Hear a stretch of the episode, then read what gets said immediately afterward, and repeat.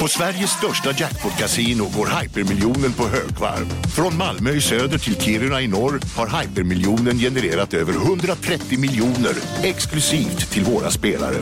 Välkommen in till Sveriges största jackpot-kasino, hyper.com. 18 plus, regler och villkor gäller.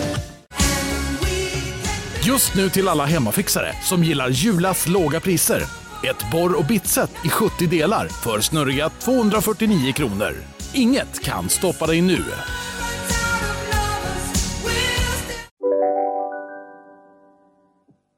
Ja, Erik, vi är ute på turné, men den är snart slut. Men vi har en stor vända kvar, eller hur? Alltså nu öppnar vi ju Norrlandsfönstret, i alla fall någorlunda mycket, för vi ska ju till Sundsvall, Ume och Luleå. Och där ser vi såklart fram emot att träffa några mer eller mindre hederliga norrlänningar. Men innan dess så har vi ju även ett flyttat gig att berätta om. För det var ju sorgligt nog en tragisk händelse som inträffade på Uppsala konsert och kongress. Och i och med att lokalerna hölls stängda efter detta så var vi ju tvungna att flytta Uppsala-föreställningen till nu på lördag den 13 november. Och Vi inser såklart att det här ställer till det för vissa som inte har möjlighet att gå, men vi vill ju samtidigt se det som ett tillfälle att ta i akt för andra. För det här kan ju då faktiskt vara en möjlighet för alla er som ändå har hört av sig och undrat ifall det inte finns möjlighet till en extra föreställning i Stockholm, eller Uppsala, eller Västerås eller Gävle. Och nej, det gör det tyvärr inte, för vi har inte den schematiken. Men vi har då detta extra datum i Uppsala där det nu har öppnat sig några luckor i salongen där vi har plats för fler. Så hoppas vi ses där, hoppas vi ses någon annanstans längs vägarna, för än är det lite kraft kvar i turnébussen.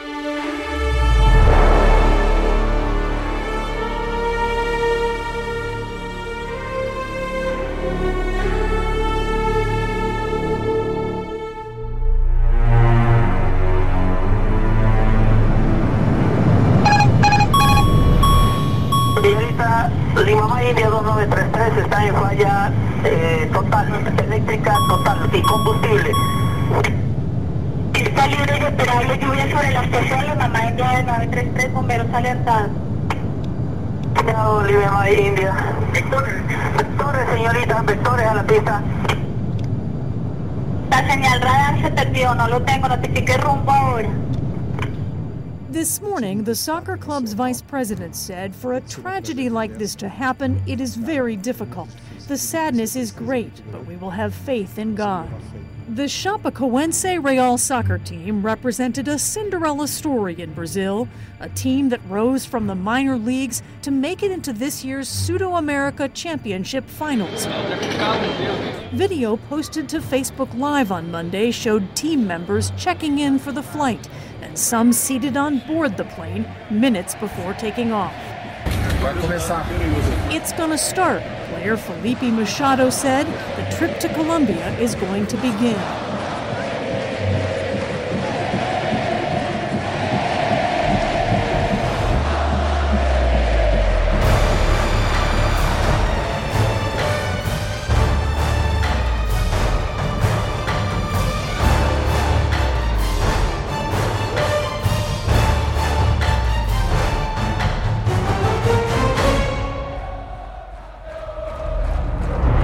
När vi lämnade Eseno satt Chapecoense på flygplanet som skulle ta dem från Bolivia upp till Medellin i Colombia. Och de satt där med väldigt gott och glatt humör. Det var Neto som brottades med sina demoner från en otäck mardröm. Men därutöver så var det ju den där fantastiska känslan av att vara på väg mot ett äventyr och en utmaning där möjligheterna var så obegränsade.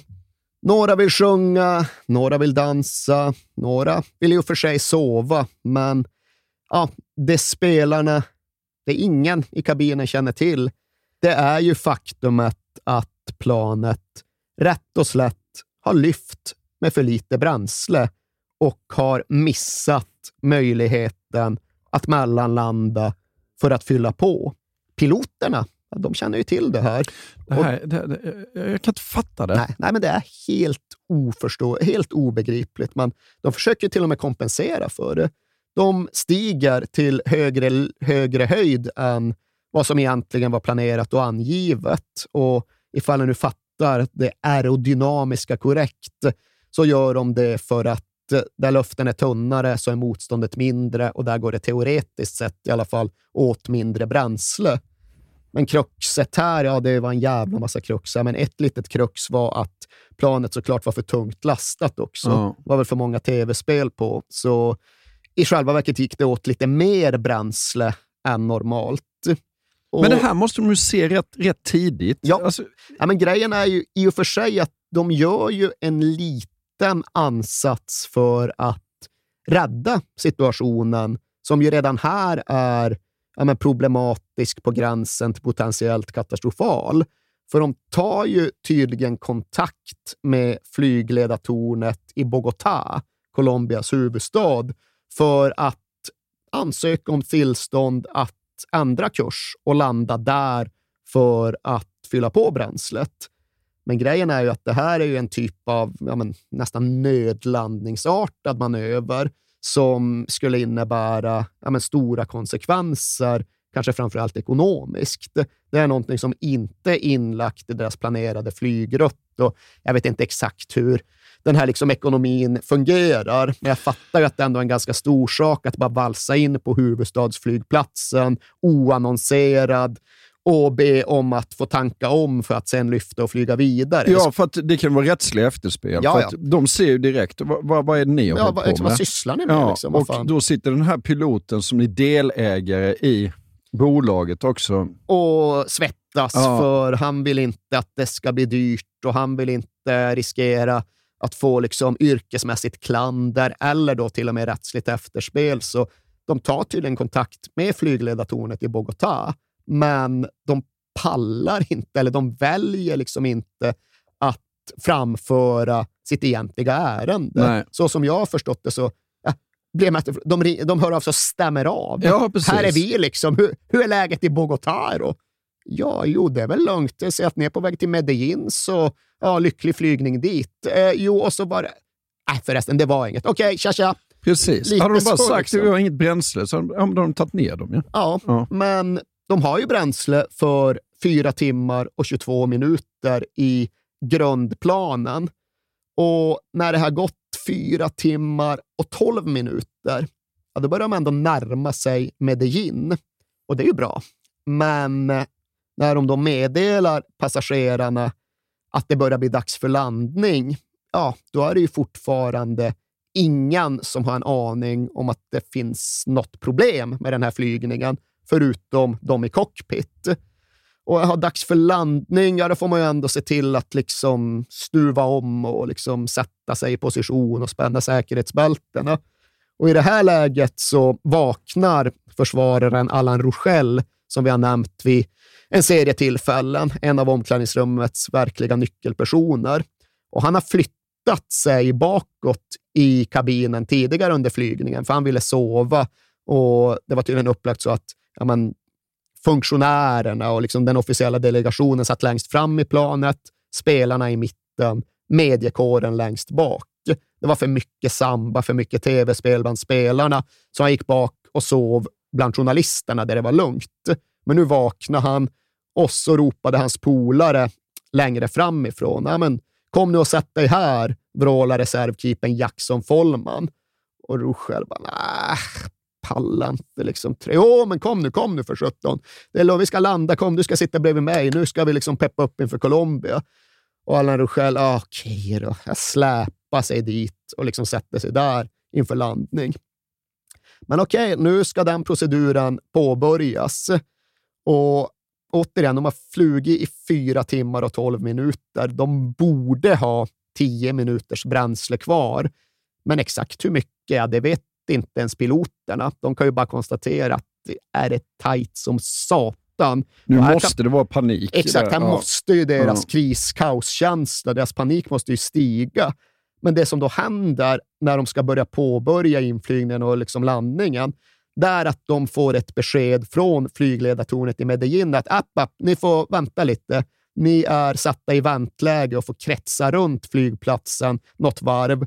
För vi har fått in ett annat litet plan som var på väg upp till Karibien, men som hade något problem med sin bränslemätare. Och ni vet ju själva, bränsle är viktiga grejer. Man kan inte flyga ifall inte mätaren är pålitlig. Så vi måste ta ner det planet först. Liksom cirkla bara här några varv så får ni strax landningstillstånd. Och här är det också helt ofattbart att i efterhand konstatera att piloten säger ja visst, lugnt, det gör vi. De har alltså inget bränsle kvar. Han har bara sagt, vi har inget bränsle. Exakt.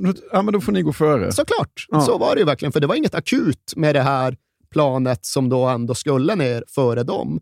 Men de bara säger att visst, vi cirklar, vi väntar. Och återigen, ja, de är ju rädda för konsekvenserna. Det kan bli dyrt ekonomiskt och att då liksom verkligen betona att, ja men vänta här, de kanske har problem med sin mätare, men vi har fan inget bränsle. Nej.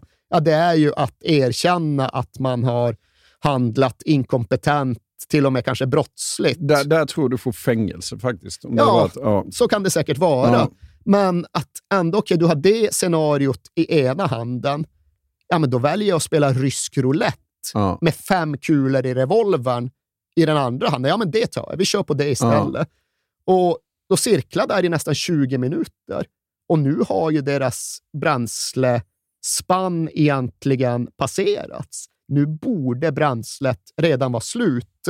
Men 21.49, ja, då flyger de fortfarande. Och då ber de om landningsprioritet. De bara, eh, jo förresten, alltså, det är ändå lite körigt här uppe, så vi skulle behöva landa nu. Är det något ni kan tänka er? Och flygledartornet bara, nej, men vi, vi löser den här första situationen först, så cirkla vidare nu. Bara, ja, men okej. Och sen hinner det gå ytterligare en minut eller två innan de faktiskt hör av sig med ja, men en ny ton i rösten. Ja, men, nej, alltså inte vänta. Det, det är nödläge. Det är nödläge. Vi, må, vi har ingen bränsle. Vi måste ner. Nu säger de det som ja, de borde ha gjort så mycket annorlunda, men det Ja. som de åtminstone borde ha sagt 20-25 minuter tidigare. Och ah, Okej, alltså ni måste... ner. Ja, visst, visst, vi ska liksom fixa en, fan vet jag, koordinater, positioner, vad nu Ja. termen är. Vi ska liksom fixa det ni behöver. Så absolut, vi löser, snabbt ska ni ner. Den proceduren hinner ju egentligen inte påbörjas innan en motor helt enkelt stängs av, stänger ner klockan 21.53 colombiansk tid. Och det är en timme efter boliviansk tid, så här har de flugit i 4.35. Bränslet skulle räcka för att flyga i 4.22, så de, ja, de fick lite extra respit av bränsleångorna. Men nu är bränslet slut och det är tydligen så flygplanet fungerar. Att, ja, när det inte längre finns något bränsle, då stängs motorn av. Så 21.53 stängs den första motorn av. 13 sekunder senare den andra. Sen går det en, ett par minuter till. Tredje dör. 14 sekunder senare, ja, då dör den fjärde. Señorita, Lima India 2933 está en falla eh, total, eléctrica total y combustible. Está libre y esperable lluvia sobre la estación, la mamá India de 933, bomberos alertados. Cuidado, Lima India. Vectores, vectores, señorita, vectores a la pista. La señal radar se perdió, no lo tengo, notifique rumbo ahora. Och eh, det är ju inget mekaniskt fel, utan det är bara vad som sker när ett flygplan inte längre har något bränsle eller någon kraft överhuvudtaget. För ja, bränslet i motorerna genererar ju då även elektriciteten till flygplanet. Och när bränslet är slut, ja, då försvinner elektriciteten också. Då släcks lamporna i kabinen. Då dör ventilationssystemet. Då återstår bara tystnaden och mörkret. Och precis innan all kommunikation mellan cockpit och flygledartornet bryts så, ja, så är det ju desperation. Då är det panik. Då är det dödsångest. Men det är ju så dags. Det sista ord som sägs, det kommer då från piloten och det riktas väl egentligen mest bara ut i tomma luften och det är då Jesus. Och sen så återstår enbart tystnaden. Och det är väl lite oklart hur tydligt det blir för passagerarna vad som är på väg att ske. Men alla förstår ju att det här är inte bra. Det här är katastrofalt. Motorerna har stannat. Helt mörkt, helt tyst. Det enda som hörs är vinden och regnet som piskar på utifrån. Och absolut, det finns väl i den här situationen en teoretisk möjlighet att en skicklig pilot ska kunna glidflyga ner och göra någon sorts buklandning, gärna på vatten, som kan innebära att planet trots allt kommer ner någorlunda välbehållet. Men det kräver ju optimala förutsättningar, en förmodligen extremt skicklig pilot och inga naturliga hinder. Men i vägen för det här planet ligger väldigt stort naturligt hinder.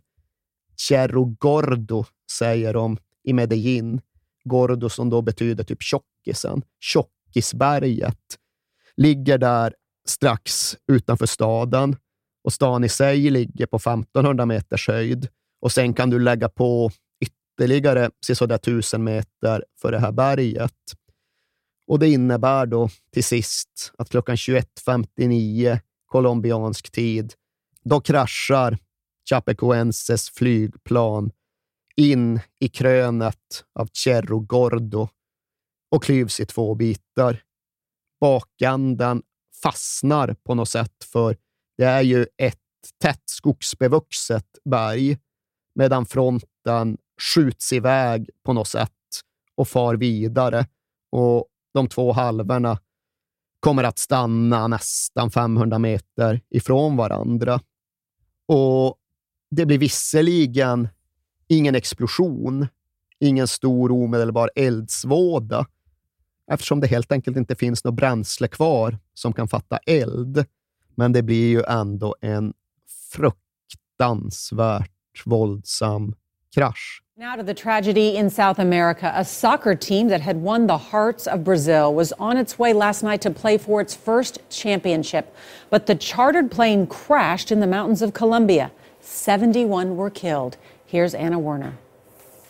Video taken after the crash showed little remained of the jet. Workers carried body bags over hilly terrain.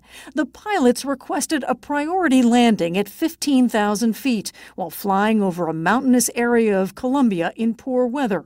The plane was carrying most members of a Brazilian soccer team as well as 20 journalists flying from Bolivia to Medellin. Alltså när jag satt och läste om de här klockslagen och vad som hände och vad som sades, alltså jag fick total dödsångest själv faktiskt. Att, som de här spelarna, de här människorna, de sitter på ett flygplan och tror att allting är bra. Det är ingen som har sagt någonting överhuvudtaget. Och helt plötsligt så stannar motorerna och det blir kolmörkt och ingen säger någonting. Nej, alltså, det är ju inte ens i det läget någon kommunikation från cockpit eller från övrig kabinpersonal. Kabinpersonalen vet för själva ingenting. Det är liksom. piloterna liksom. som sitter piloten, ja, ja. Det är helt, helt fruktansvärt. Det, där. Ja, nej, det, det går ju inte att föreställa sig. Och det är just det att det är väl inte helt självklart att alla begriper exakt hur jävla fasanfullt illa det verkligen är under de fyra, fem minuter som går mellan det att motorerna lägger av och att kraschen kommer. Men många gör ju säkert det. Ja. Och fyra, fem minuter, det är en lång jävla tid att behöva hantera ja, men, din slutgiltiga dödsångest. Du hinner tänka oh.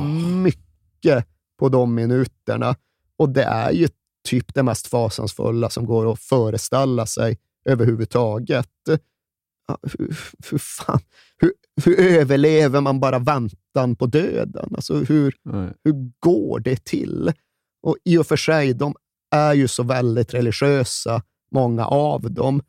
Så det som hörs i kabinen under de här minuterna, det är ju mest folk som sitter och ber, men inte fan vet jag om det gör saker och ting lättare. Jag har själv ingen tro. Jag hade på ett sätt kunnat känna mig avundsjuk på tanken att ha en tro i en sån här situation, en övertygelse om att det som sker, det sker och på något sätt är det kanske ändå en del av en storslagen plan och på väg mot något bättre. Det Men- tror jag inte du tänker på Nej, där. Nej, jag, jag, kan inte för, jag kan inte föreställa mig Men, men jag, vad man tänker, hur jag man alltså, tänker. efter att ha läst allt detta så är det, jag kommer ha svårare att flyga framöver. För att helt plötsligt, det är ändå en pilot som bestämmer. Ja, någonstans finns det ju en Ja. mänsklig faktor. Det var ju den där grejen för några år sedan då någon Lufthansa-pilot ja, men begick ett massmord. Ja, det var German Wings. Ja, German Ja. Wings var det, just det. När han körde in i en alptopp Ja. med ett fullt jävla plan. Och grejen är att det var ju från Barcelona till typ Frankfurt eller något Ja. i den stilen. Jag minns att jag två eller tre dygn senare gjorde samma flygning med samma flygbolag på samma rutt. För jag hade varit nere och sett FC Barcelona, antar jag. Och det kändes inte så mycket som det borde ha gjort. Nej. Jag minns att jag satt där och liksom tänkte att fan, jag borde ju vara mycket mer skräckslagen av den här upplevelsen. Jag satt och tittade ut över Alperna och liksom funderade på att konstigt ändå. Jag trodde på förhand att det här skulle kännas mycket mer obehagligt. Men jag har aldrig haft någon flygrädsla. Och jag tror att har man minsta anlag för flygrädsla, då krävs det rätt lite för att tankarna ska börja snurra åt fel håll. Ja, det, det kommer det göra för mig framöver. Ja, nej, det är, Faktiskt. Nu, nu för tiden flyger man inte ändå av klimatskäl. så det, det är... Tåg är bättre. Ja, ja tåg, är, tåg är fan bättre på alla sätt och vis, men ja, nej, det går inte att fundera på den där upplevelsen, den där fasan och närma sig någon sorts svar på hur det kan tänkas ha varit. För ja, men Jag tror det är bortom den mänskliga fattningsförmågan att sätta sig in i den situationen, att känna de känslorna.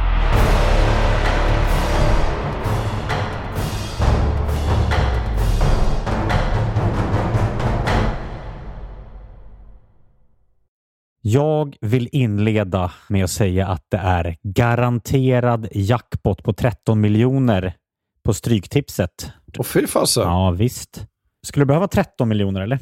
Ja, det skulle jag verkligen. Men vi måste säga först att vi är ju sponsrade av Stryktipset. Ett spel från Svenska Spel, Sport och Casino för dig över 18 år. Yes, och stödlinjen.se finns där för dig om du har problem med ditt spelande. Nej, men 13 miljoner jackpot på Stryktipset, det är ju inte fel. Nej, då är det faktiskt dags att ladda en rejäl rad här känns det som. Mhm. Vet du vad som inte heller är fel? Nej. Födelsedagsfirandet och alla härliga Mm. historier vi får in. Exakt, Mm. för vi är ju mitt inne i Stryktipsets 90-årsfirande som vi firar med att läsa upp fantastiska historier från våra lyssnare Yes. som skickar in dem till kings at perfectdaymedia.se. Precis, bomba på nu. Det är åtta månader kvar på det här firandet, så att, eh, vi kör nu. Mycket Stryktipshistorier vill vi ha Mm. och i dagens har vi fått från Peter som skriver så här. Hej på er och tack för en helt otrolig podcast. Den har räddat mina veckor i snart fyra år. Tack så mycket Peter. Min historia är ganska färsk, men den om när det vände på stopptid gav kanske inte de största pengarna, men känslan i mig består. Jag spelar ofta för lite mindre pengar på Stryket, följer fotbollen men är långt ifrån en nörd. Och allt såg väldigt bra ut senast, förutom på min etta på Manchester United mot Brentford. Var ändå väldigt, eh, var ändå väldigt nöjd med hur resten satt.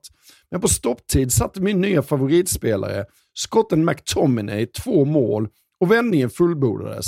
64 rader blev 12 000 kronor. Tack för en bra Det är podd. otroligt. Ja. Och tack för en bra historia Peter. Ja, och som man älskar Scott McTominay. Gör man inte det? Ja, det- det gör man faktiskt. Han liksom kommer in i straffområdet jävligt bra faktiskt. Mm. Vi säger stort tack till våra vänner på Stryktipset. Tack.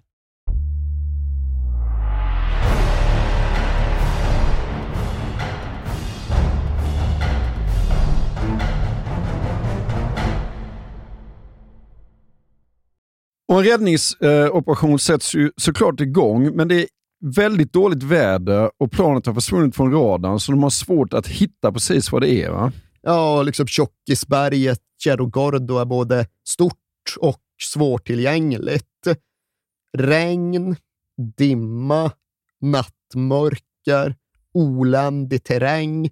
Så ja, de skickar ju upp räddningshelikoptrar såklart, det absolut första de gjorde, men de kunde ju inte komma fram. De kunde inte ens hitta nedslagsplatsen, än mindre gå ner. Så det fick ju bli den gamla beprövade varianten där räddningshelikoptrarna satte ner sin personal vid en punkt där det funkade och sen var det sök och räddningsarbete till fots som återstod. Och det tog ju dessvärre tid. Även under den tiden så fanns det nog människor som hann tänka en del. Det fanns tyvärr väldigt många som inte hann tänka någonting alls överhuvudtaget. Men det fanns ju också till exempel då reservmålvakten Jackson Follman som har kunnat berätta om att han minns hur han vaknade till och såklart inte begrep han befann sig eller vad som hade hänt, men han minns hur han hörde ganska mycket liksom stönande och lidande och han hörde ganska många rop på hjälp runt omkring honom. Men sen förlorade han medvetandet igen och nästa sak han minns är att det är räddningspersonal bredvid honom. Och då har det gått mer än en timme sedan planet kraschade tills de första räddningsarbetarna faktiskt hann fram. Och när de nådde Jackson Follman, och då var ju han vid liv, men han hade förlorat sitt ena ben och var väldigt nära att förlora även det andra. Och framför allt så kommer han ihåg hur han ändå reflekterade kring att äh, nu, förra gången han vaknade så var det ju ljud runt omkring honom och det var rop på hjälp. Och nu var det inte det längre. Mm. Nu var det inte det längre. Nu var det tyst. Och när räddningspersonalen väl hann fram så var det ju främst kroppar som mötte de livlösa kroppar. Och de fick gå runt och försöka hitta någon som hade puls. Och de hittade ju då de tre vännerna, de kanske bästa kompisarna av alla goda vänner i det här laget, som hade suttit tillsammans. Och det var Danilo och det var Jackson Follman och det var då Allan Ruschel som ju hade blivit övertalad om att byta plats precis före landning och som hade satt sig nära vingen. Och det var tydligen det som var den lilla räddning som ändå fanns, att sitta nära vingen. Det hade inneburit någon typ av skydd. Så de här tre kamraterna, ja, de hade alla puls, men bara två av dem hade det fortfarande när de väl kom till sjukhus. Och totalt sett hittade räddningsarbetarna sex överlevare när de först nådde fram till katastrofplatsen. Men det var ju en lång väg därifrån till att faktiskt få fram dem till fungerande vård.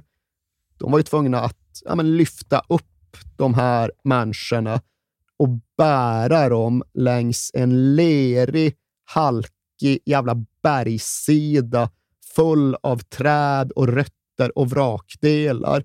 Och bara det arbetet var jättesvårt och väldigt tidskrävande. Så tyvärr var det ju några av dem som hittades med puls som aldrig hann fram till sjukhuset. Det var till exempel den defensiva mittfältaren Schill som dog under försöken att transportera honom till vård. För alltså, ja, det, den sträckan, den processen var sådär tre timmar lång. Det tog fram till två på natten innan det faktiskt kom överlevare fram till sjukhuset. Och ja, Då hade det gått fyra timmar sen alltså Jag såg bara hur de hade ställt de här räddningshelikoptern och det, det, var typ på bergskammaren. Ja, Så oländigt var det. Och det var ändå det liksom absolut eh, mest, ja, den mest fungerande landningsplats ja. de överhuvudtaget kunde hitta. Så det är verkligen inte läge för att kritisera den colombianska räddningspersonalen för att det tog de, tid. Ja, liksom. De gick above and beyond. De gick bortom det som man någonstans kan förvänta sig. De gjorde verkligen allt. Ja. Men ja, en timme från krasch till att de kom fram, det är lång tid. Ja. Fyra timmar från krasch till sjukhusvård, ja, det är ännu mycket längre Ja. tid. This morning, the soccer club's vice president said for a tragedy like this to happen, it is very difficult. The sadness is great, but we will have faith in God. The Chapecoense Real soccer team represented a Cinderella story in Brazil, a team that rose from the minor leagues to make it into this year's Pseudo America Championship finals. Video posted to Facebook Live on Monday showed team members checking in for the flight and some seated on board the plane minutes before taking off.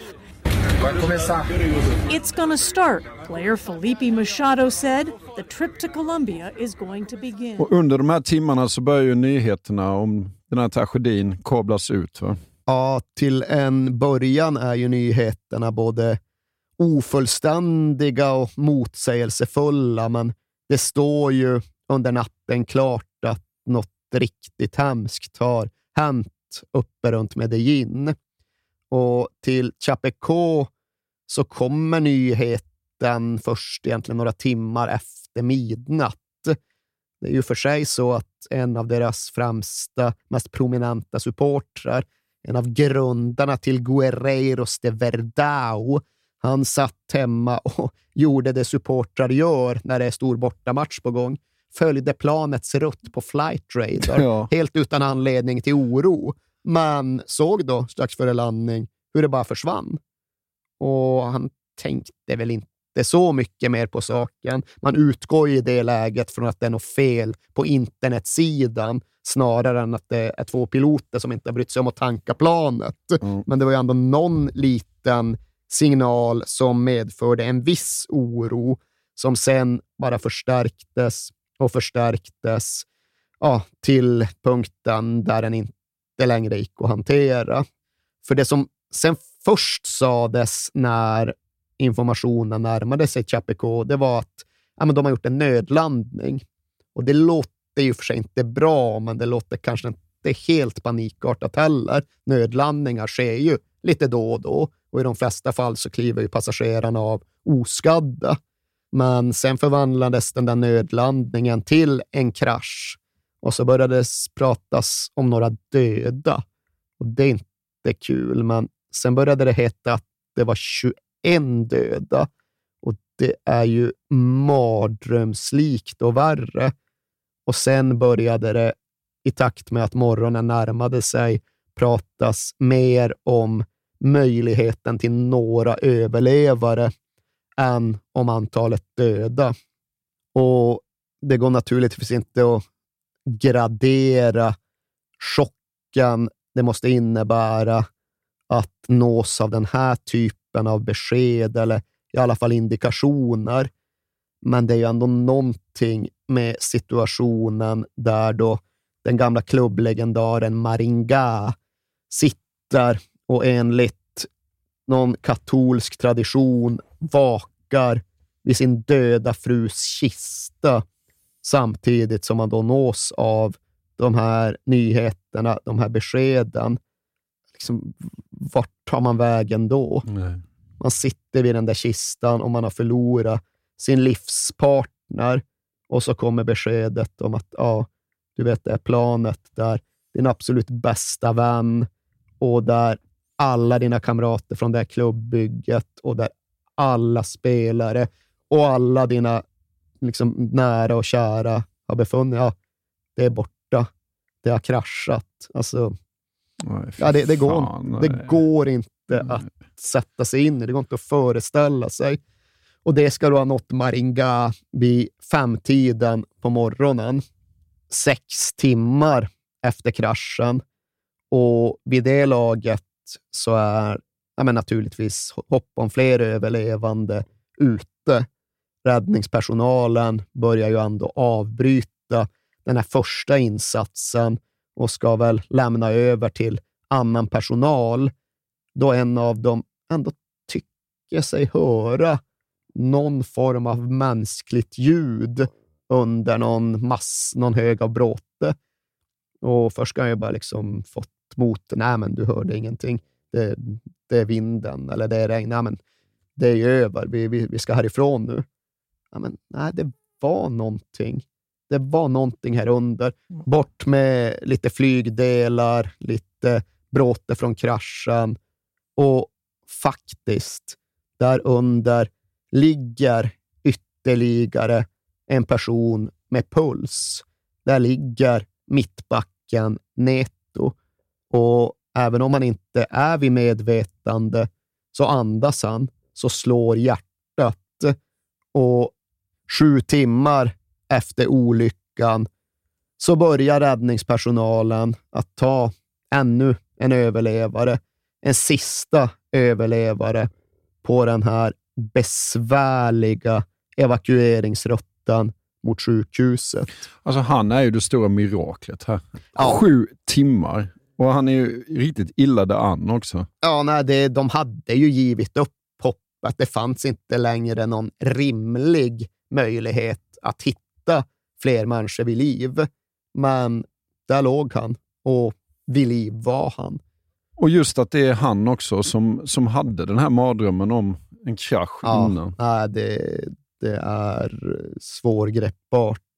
Och hemma i Chapecó så hade ju redan, jag ska inte säga att hans fru hade hunnit inleda sorgearbetet, men hon hade fått samma information som alla andra. Att ja, det här har hänt och hittills så är det så här få överlevare och nu är ju möjligheten att hitta fler ute.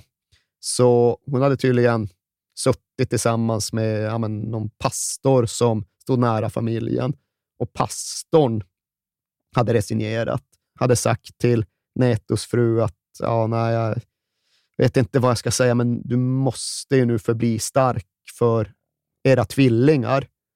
Men frun hade liksom framhärdat. Hon hade vägrat ta pastorns ord för sanning, för hon hade en känsla kvar i kroppen av att hennes man var vid liv. Och jag vet, alltså det, allt det här är ju klätt i någon typ av religiös slöja Ja. som jag har ganska svårt att avtäcka.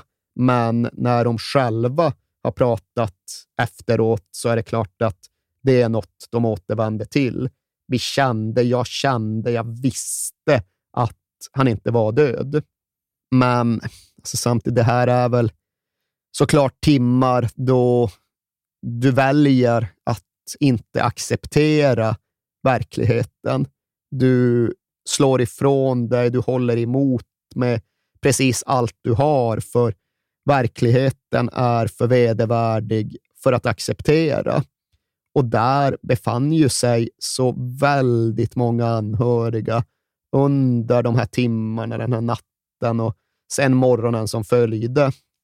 Och ja, de stod ju varandra nära och de kom att genomlida det här tillsammans, för så gott som alla valde att åka till Chapecoenses arena och följa händelseutvecklingen från omklädningsrummet där. Men ja, alltså det innebar väl både positiva saker och negativa saker. Det är ju såklart bra att kunna finnas där för varandra och det är beundransvärt att höra om hur den här gruppen någonstans hade slutit sig samman runt unga Tiaginhos gravida fru. Ni minns det här unga paret, det lyckliga paret som precis hade fått beskedet om att de skulle bli föräldrar. Den här 19-åriga Graziella, så, ja, full, begripligt nog var ju helt hysterisk. Hon kunde ju inte fungera. Hon svävade väl på gränsen till medvetslöshet och henne tog ju de andra spelarfruarna verkligen hand om på ett sätt som jag har svårt att liksom förstå hur de mäktade med. Men det är ju samtidigt också föreställde situationen att ja, de är där alla ihop och så kommer plötsligt ändå ett besked om att jo, det finns en överlevande till och det är den här personen. Det är hennes man. Såklart att det finns glädje, men det måste ju också finnas en jävligt svårplacerad svärta Ja. runt den typen av besked. och allting var ju ännu mycket värre eftersom att det inte riktigt fanns definitivt fastslagna medicinskt säkerställda dödsattester att utgå ifrån, utan det var ju uppgifter på gränsen till rykten. Och det hette till exempel länge, det hette under egentligen halva dagen som följde på kraschen, att Danilo också hade överlevt. Och det kom väl sig ur det här med att de var tre stycken som var vänner och som hade hittats tillsammans på samma rad med puls. Och ja, Alan Ruschel och Jackson Follman, de hade ju kommit till sjukhuset, men Danilo hade inte det. Han hade ju avlidit på platsen och även när det blev bekräftat att han var död så snurrade det länge ett rykte om hur han varit vid liv när de kom till sjukhuset. Att han hade hunnit ringa hem till sin fru för att ta farväl. Det läste jag. Ja, det finns väl. Det, är inte sant. Det är inte sant, nej. Det är inte sant. Nej. Han dog på platsen, även om han hade puls när han först återfanns. Och det är klart att det där ryktet, det var ju också jobbigt för de efterlevande att hantera. Men ja, det, det, som, vad spelade det för roll? För det tog lång tid. Det dröjde typ till 15-tiden dagen efter kraschen innan dödsbudet väl kom. Och då var det någon från, ja, jag vet inte, sjukhuset eller bårhuset som ringde till Danilos mamma och bad henne att identifiera tre stycken tatueringar som fanns på en död kropp. Och, ja, det var ju då Danilos tatueringar. Ja. Och då var, det, då var det bekräftat att även han fanns bland de döda. Men ja, ända fram till det så hade familjen svävat i det där ofattbara tillståndet av hoppfullhet och dödsskräck och ja, jag vet inte allt. Jag tror inte det var lättare för dem än för de anhöriga som fick ett definitivt dödsbesked mycket snabbare. Local officials have called this a tragedy not just for Brazil, but the entire world. Authorities have not ruled out the possibility that the plane ran out of fuel, but right now they again are citing an electrical failure. The South American Football Federation has suspended all games until further notice. And the soccer club released a statement on Facebook saying, May God accompany our athletes, officials, journalists, and other guests traveling with our delegation. Vad hände i Medellin tiden som följer? Ja, nej, men, alltså det som sker är ju att väldigt många kroppar behöver identifieras. Identiteter behöver säkerställas och det där med att ringa runt till anhöriga och be dem beskriva tatueringar över telefon, ja, det är inte det bästa sättet. Och det insåg ju lyckligtvis personalen där uppe någorlunda snabbt. Utan det som händer, det är då att borgmästaren i Chapeco, han som egentligen skulle ha varit med på planet, ja, han flyger upp i sällskap med några läkare så snabbt som det någonsin går. Och Han stod ju då i väldigt nära kontakt med den här fotbollsklubben och det här fotbollslaget. Och Det innebar naturligtvis att sorgen han behövde möta var enorm, men han tog i stort sett på sig uppdraget att garantera identifikationsprocessen. För ja, han kände alla de här i stort sett. Han kunde stå på bårhuset och veta vilket namn som hörde till vilken kropp. Och ja, bårhuset, det var ju så många döda så bårhuset blev överfullt. Så kisterna kom att förvaras i parkeringsgaraget utanför. Och där stod då Chapecós borgmästare i ja, det är en process som tar flera dagar. Alltså vilket jävla mardrömsjobb. Ja, det- alltså. Stackars honom. Ja. Och där ska jag, alltså han utifrån sitt ämbete, sin position, så åtar han sig ändå detta jävla mardrömslikna uppdrag, trots att det definitivt stod inom liksom hans mänskliga mandat att avstå. Men han gör så gott han kan. Han tar sina pauser då han inte längre orkar fortsätta och sen fortsätter han igen. Och till sist står de där efter ja, då, flera dagar och borgmästarna kunde identifiera de flesta. Det har gått att få in hjälp från annat håll för de som man inte var bekant med. Och till sist så är då den ofattbara dödssiffran 71 människor. Det hade funnits 77 personer ombord på det här planet och 71 av dem hade dött. Och av de 22 fotbollsspelare som flugit mot en stor final så var då 19 nu döda. Och därtill så var det klubbledare, journalister och för den delen även flygplanspersonal. Och ja, totalt blev de 71 stycken. Ja.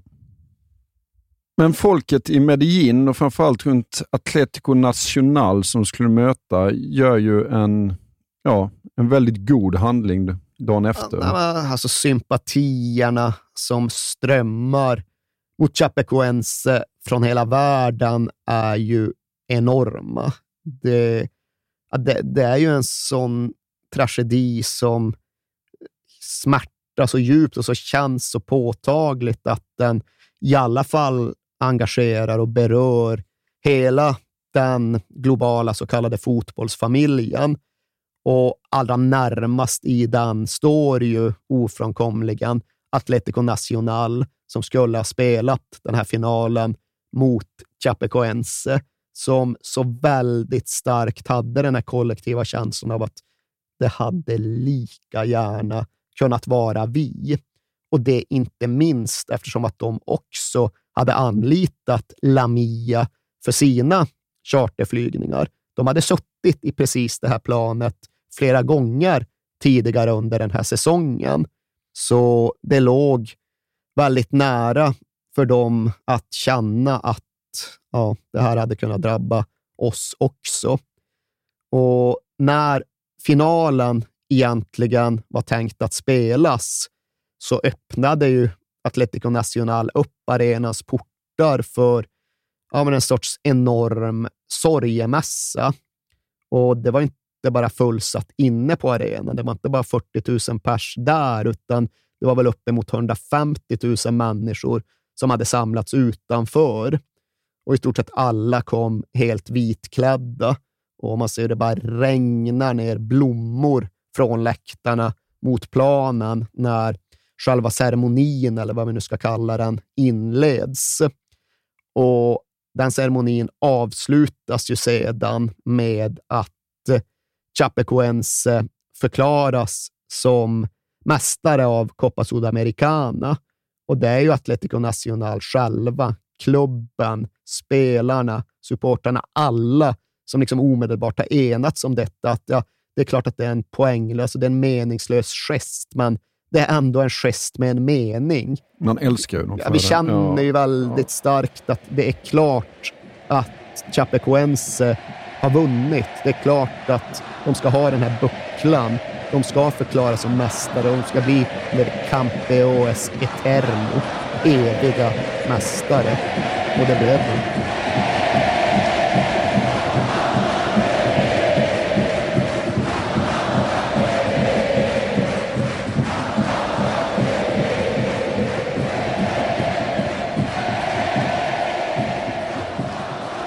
Men medan allt det här pågår så finns det ju människor som är med om den här kraschen som kämpar för sina liv.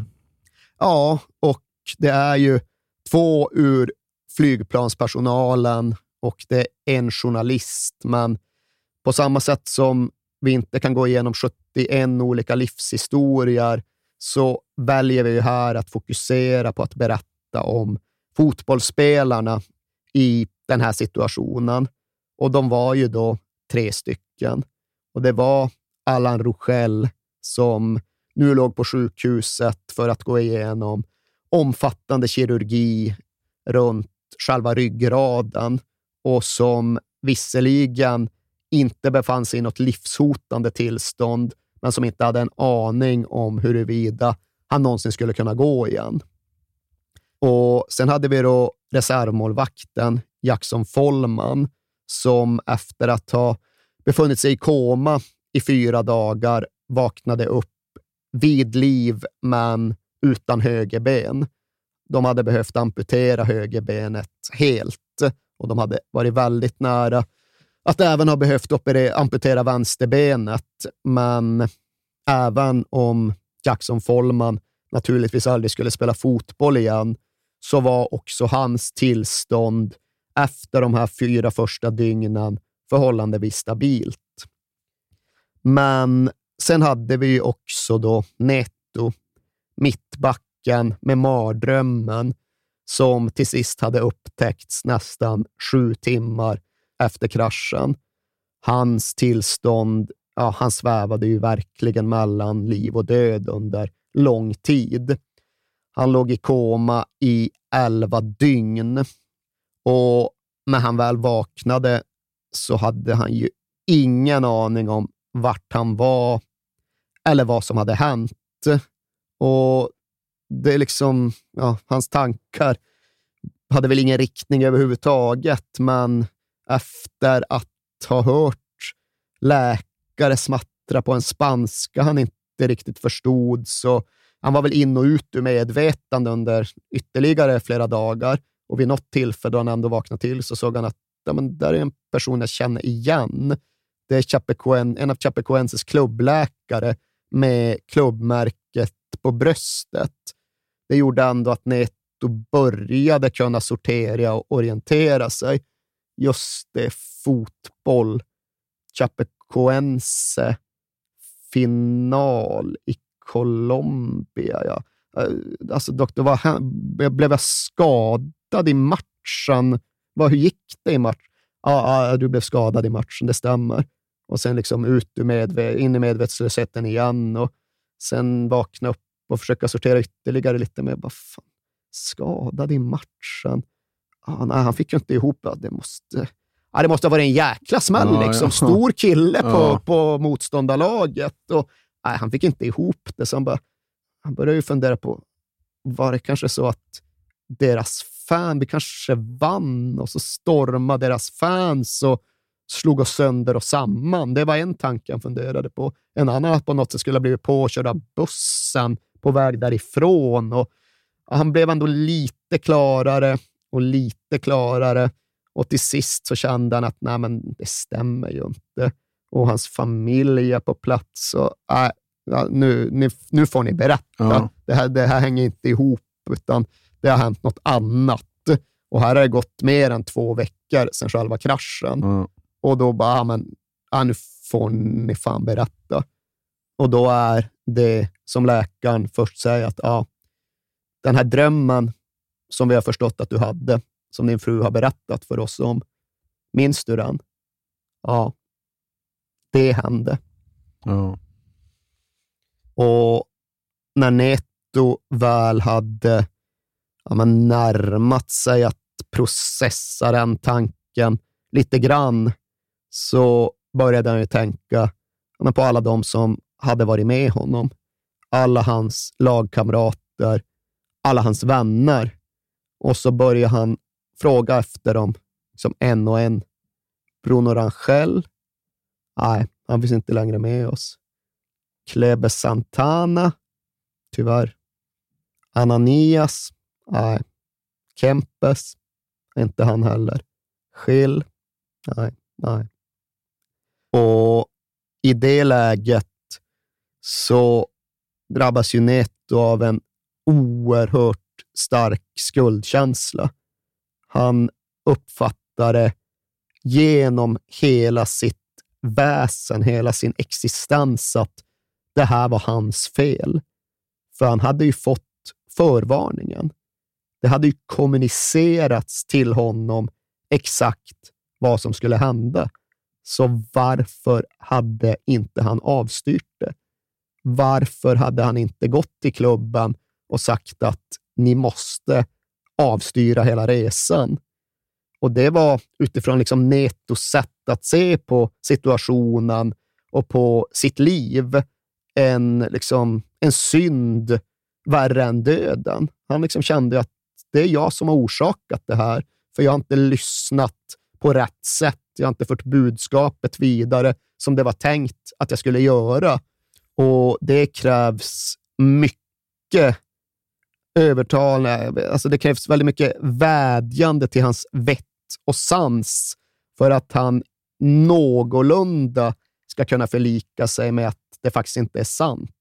Hans pappa behöver sitta, men på allvar nu. Du vet hur det funkar i en fotbollsklubb. Du vet hur realiteterna ser ut. Ifall du skulle gå till Chapecoense några dagar före finalen av Copa Sudamericana och säga att de inte får åka till matchen för att du har haft en mardröm. Tror, tror du att de inte hade åkt? Nej. Tror du att de bara hade ställt in? Det enda som möjligen hade hänt är att du inte hade åkt och att du för all framtid blivit brännmärkt som en religiös galning av det ena eller andra slaget. Så alltså det där måste du ju bara släppa. Och Neto lyssnar och Neto förstår väl och Neto håller väl till och med med. Men lika fullt så är ju det där det han fortfarande bär med sig och brottas med än idag. Den där känslan av att jag hade möjligheten att förhindra det här och jag tog inte den möjligheten. Eu sonhei que isso ia acontecer e cheguei a falar para minha esposa antes de eu viajar de avião. É, quando eu estava em casa ainda, acordei do sonho e falei para ela: sonhei que eu caía do avião e ficava vivo com os meus amigos. Men medan Neto låg i koma så forslades kistorna hem till Chapeko.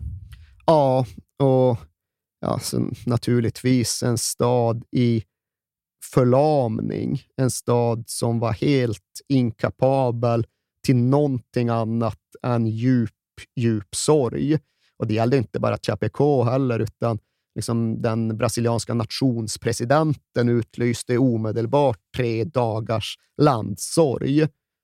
Och sen kommer ju den sorgeperioden att sträcka sig längre just i Chapecó. De håller skolorna stängda under ganska lång tid. Och det här är ju skarven mellan november och december. De går ju tidigt ut och kommunicerar att ja, alltså jul, julen och nyårsfirandet det är ju officiellt inställt. Alltså det blir ingen jul. Det blir inget nyår den här gången. Och det är absolut ingen som har några invändningar eller protester mot detta. Och de första dygnen framför allt, då blir det ju naturligt sådär att ja, men själva fotbollsarenan står i centrum för hela sorgearbetet och dörrarna slås ju upp. Och jag vet inte vad man kan jämföra med, men folk sover ju inne på arenan, folk sover utanför arenan och det är väl någon ständigt pågående mässa av något slag. Och det är ju även dit de anhöriga som inte har bott i Chapecó kommer och blir kvar. Det är ju även därifrån som medierapporteringen utgår. Och det är ju, nej liksom allt som sker är ju svårt att ta in och hantera. Men en grej som kom att kablas ut över världen, det var ju det här som hände när målvakten Danilos mamma Ilaides kom ner till Chapeco och skulle liksom bära sitt trauma och sin förtvivlan. Och eh, ja, men hon, hon var ju stoisk. Alltså hon höll ihop på ett smått ofattbart sätt. Och hon blev någon form av talesperson för många av de drabbade familjerna. Och under en av de intervjuer hon ger nere på inneplan så svarar hon ju först ja, men på frågor om sin älskade förlorade son. Men sen halvvägs in i intervjun så vänder hon sig mot journalisten Guido Nunes som utföraren och liksom bara vänder på det. Ja, men ni då? Jag vet ju att ni i pressen förlorade ju lika många som fotbollslaget gjorde. Era kollegor är ju också borta. Dina vänner är ju också borta. Liksom, hur är det med dig? Får, får jag ge dig en kram? Och när hon liksom vänder på intervjun och kramar om den här journalisten, han bryter ju samman och Ja. han bara gråter. Och Det blir ju dels en symbol för sorgen såklart, men bilderna blir också ja, men någon sorts symbol för ja, men motståndskraften som också många klarade av att hitta fram till under de här dagarna. Och Det går väl, tror jag, fem dygn innan ja, men tre brasilianska militärplan åker upp till Medellin och flyger hem kisterna, flyger de tillbaka till Chapecó. Och den ceremonin är ju också så oerhört emotionell och den ramas ju in på Chapecós eget sätt också, för naturligtvis Ösregn, så ja. ösregnar det Ja. ju. Och när militärerna bär in de där kisterna så är det ju som när fotbollsspelarna brukade lira på den där planen. Det, det, ja, det bara plaskar om dem när de går. Och Det var en observation som väldigt många gjorde, att ja, en dag då det var omöjligt att särskilja regnet från alla tårar och ja, men, så gott som fullständig uppslutning. Fotbollsarenan full, fler än 100 000 runt arenan i en stad där knappt ens bodde 200 000. Och, ja, men den brasilianska presidenten var där och ja, Fifa-presidenten Infantino var också där, vad nu han gjorde på plats. Men så oerhört mycket solidarisk styrka, absolut, men också så extremt mycket bara bottendjup sorg. Ja. Alltså det gör ont att titta på, faktiskt, när man ser det i efterhand. Alltså allt runt det här gör ju ont och det gjorde det då. Och jag minns ju ändå hur märkligt det kändes att vara så berörd av en brasiliansk landsortsklubb som inte jag heller hade någon starkare relation till sen tidigare. Jag hade ju uppmärksammat det här med deras klättring och ja, men var de Brasiliens Åshöjden eller Brasiliens Leicester? Det hade jag ju ändå liksom fångats av, men jag hade ju inga band till Chapecoense, men påverkades jättestarkt av hela den här grejen. Ja. Och det känns ju fortfarande nästan överväldigande när man går tillbaka och återbesöker de här minnena och de här situationerna. Och liksom starkast blir ju ändå nästan känslorna när man tittar på vad som faktiskt hände och varför. När man liksom blir kvar i det här att ja, men, det var inte ett mekaniskt fel eller Nej. något liksom krux med planet. Det var bara mänskliga misstag som måste sägas gränsa till ja, men det grovast tänkbara kriminella agerande Ja. du kan hitta. Beräknade. Alltså jag läste någonstans, jag vet inte om det stämmer, att han, och det blev jag helt chockad av, han har gjort den här resan fyra gånger tidigare. Ja, nej, men, Det är helt otroligt. nej, det är alltså- gjort den resan fyra gånger tidigare, med så lite... Ja. Ja, exakt den resan då, Ja. mellan Medellin och Santa Cruz de la Sierra, med bland annat Atlético Nacional ombord. Så det är fyra gånger tidigare ja, men som man egentligen har lurat döden. Och ja, kul, då kör vi en femte. Och sen tog det inte stopp där heller, för alla de här resorna de hade gjort över den sydamerikanska kontinenten, alla resor som de hade skravlat så mycket om och som bolivianerna tidigare hade funnit stolthet i, när de granskades i efterhand så var ju var och varannan över gränsen till det väldigt vårdslösa. Ja.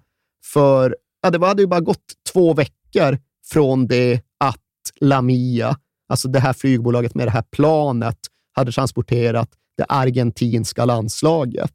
Och då hade de flugit från Belo Horizonte i Brasilien till Buenos Aires i Argentina. Och den flygningen hade tagit fyra timmar och fyra minuter. Det var alltså en dryg kvart ifrån Ja. att bränslet skulle ha tagit slut då. Och det var Argentinas Ja. landslag. Det var Messi, Agüero, Higuaín, Di Maria. Ja. Och ju mer det grävdes i förhållandena runt de här resorna och i allt som omgärdade det här flygbolaget, desto mer ursinne kände man ju. För allt var ju bara ett jävla kråkslott, ett jävla ruckel till flygbolag. Det var ju egentligen något venezuelanskt bolag som redan hade försatts i konkurs två gånger om, som de bara hade liksom nypaketerat och sminkat över och liksom nylanserat som ett bolivianskt flygbolag. Och I deras flotta ingick tre plan. Två av dem hade redan fått flygförbud och det här var det enda som fortfarande var i drift. Och så allt det där med att ja, piloten var själv en av delägarna som försökte maximera vinsten och profiten på alla tillbudstående sätt. Och det går att bli förbannad på sånt här agerande när det handlar om något jävla skalbolag med ett skatteupplägg. Ja. Men när det handlar om ett flygbolag och mänskliga liv så kan jag känna att det är berättigat att uttrycka sig som den bolivianska försvarsministern gjorde några veckor efter kraschen. Han beskrev det här som ett massmord. Ja. Det var termen han använde och det kanske inte är juridiskt helt korrekt, Nej. men det är fan moraliskt befogat. Ja. Men hur ska fotbollsklubben Chapecoense göra då? Ja, det är verkligen en fråga som inte har ett självklart svar. För ja, vart ska vi börja? Laget är utplånat och styret finns inte längre. Presidenten Sandro Palaoro och sportchefen Kudo Gaucho, ja, de dog ju. Sju av de tolv styrelsemedlemmarna dog, alltså mer än halva styrelsen. Och när de resterande väl orkade samla ihop sig för ett möte, så var det ett möte som verkligen hade kunnat få vilket slut som helst. Vad är rätt sak att göra här? Är det bara att begrava klubben, lägga ner klubben, att liksom förkunna att det går inte att driva någon fotbollsverksamhet vidare efter detta? Och Det hade varit fullt begripligt ifall de hade valt på det sättet. Men det andra alternativet var naturligtvis att gå i rakt motsatt riktning. Att känna att nu är det vår skyldighet att kämpa vidare, att driva på, att ja, men, hedra arvet som alla de här lämnade efter sig, att göra Chapecoense bättre och större i deras minne. Och det var ju det som beslutsfattarna ändå bestämde sig för. Och Maringa klev tillbaka in i klubben i en mer drivande och styrande position. Han hade ju då stegat ner från de tyngsta ansvarsposterna under tiden då hans fru låg för döden. Och ja, ännu en gång det här med att ja, vilka är de rätta svaren i ett sånt här läge?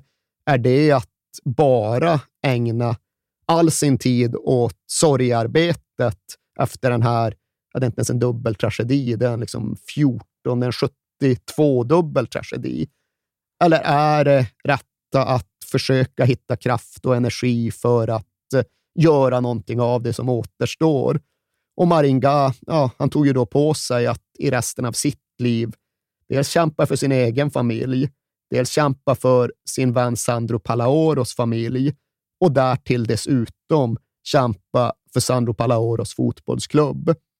Och välviljan mot Chapecoense när de förkunnade att de hade för avsikt att fortsätta bedriva sin verksamhet, ja, den var ju total. Ja. Det var ju egentligen att alla berörda institutioner sa att ja, men, berätta bara vad vi ska göra, så utför vi det. Berätta vad ni vill, vad ni behöver, så får ni det. Och det brasilianska fotbollsförbundet, de presenterade ganska omedelbart ett koncept som gick ut på att Chapecoense skulle få en treårig immunitet mot nedflyttning från högsta ligan.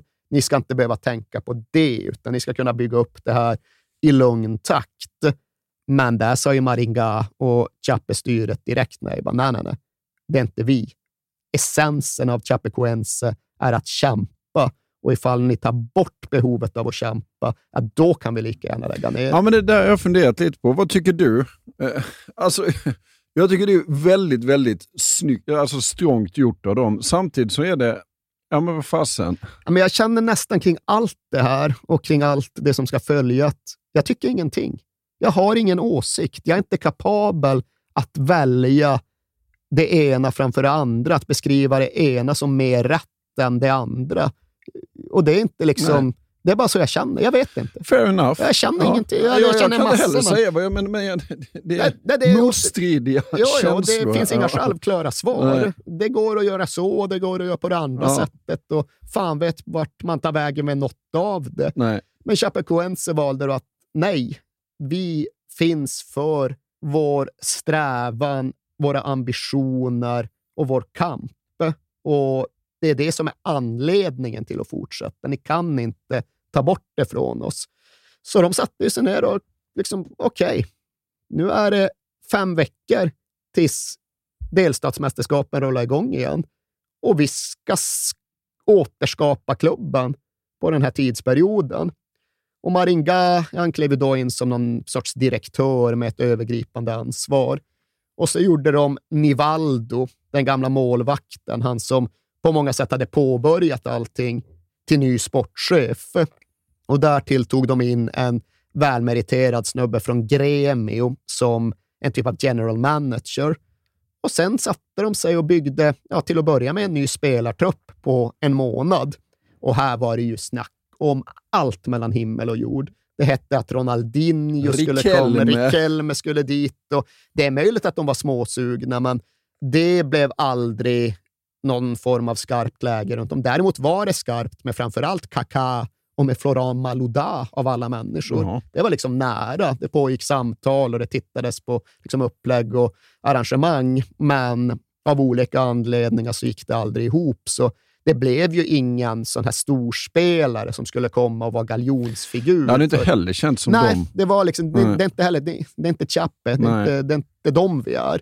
Utan det de gjorde istället, det var ju att de snarare vände sig till de som hade varit där och flyttat vidare och som visste just vad själva identiteten och essensen av den här klubben alltid hade varit. Det fanns en kille som hette Douglas Grolli som var uppvuxen i Chapecoense, men som hade hamnat i storklubben Cruzeiro.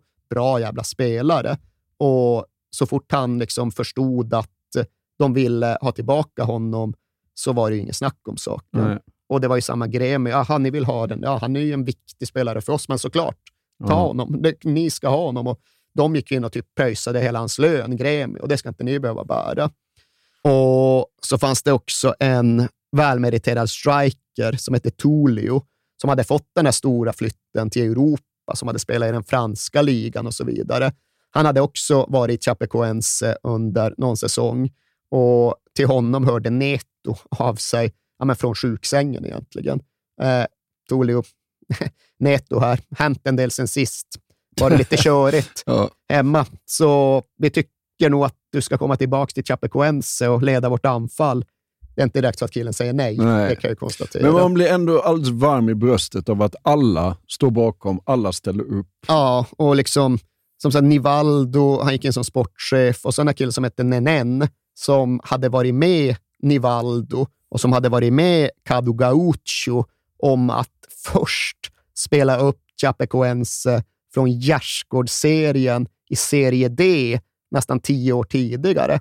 Ja, men han dammade av bollskorna och förklarade sig tillgänglig och kom in och gjorde rätt jävla mycket nytta när laget återstartade.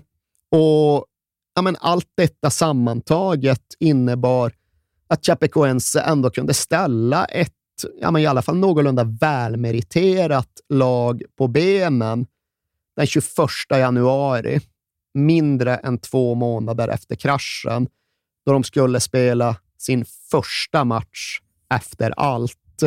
Och det är klart att det skulle inte vara bara någon delstatsmatch mot något okänt lag från regionen, utan det skulle vara Ojogo da Paz.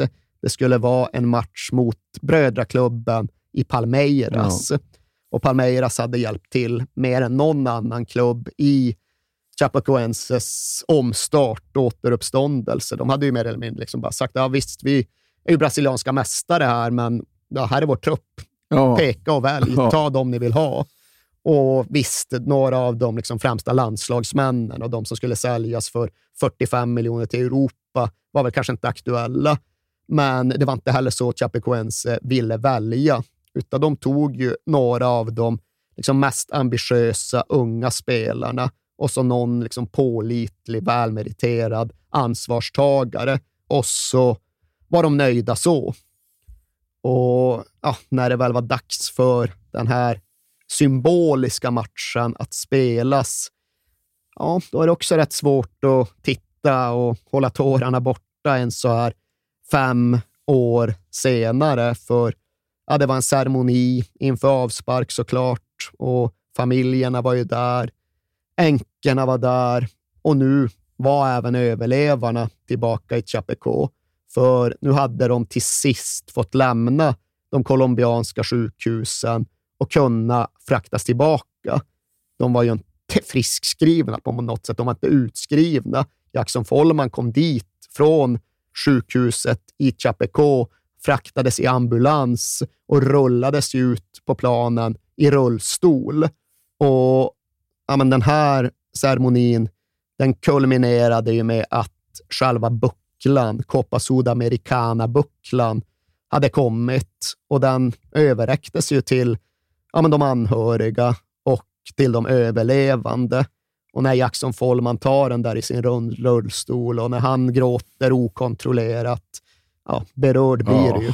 Berörd blir det ju. Palmeiras målvakt, han står och gråter när matchen börjar. Och sen ja, i matchminut 71, apropå de 71 döda, så iscensätter de ju då en minnesminut och domaren blåser i pipan och högtalarna förkunnar vad som händer. Och då står ju domaren och gråter mm. under den här minnesminuten. Och det var en speciell dag. Det var en ovanlig dag i Chapecó för för en gångs jävla skull sken ju faktiskt solen. Ja. Det var klara ja. himlar när Jackson Follman lyfte bucklan från rullstolen och de återigen verkligen förkunnades som ja, men de eviga mästarna. Mm.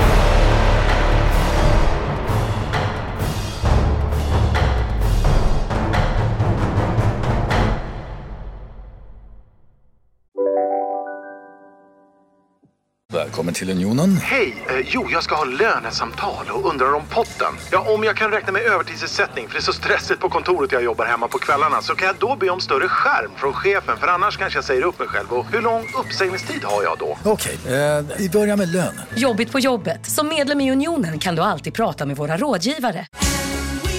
Just nu till alla hemmafixare som gillar julast låga priser.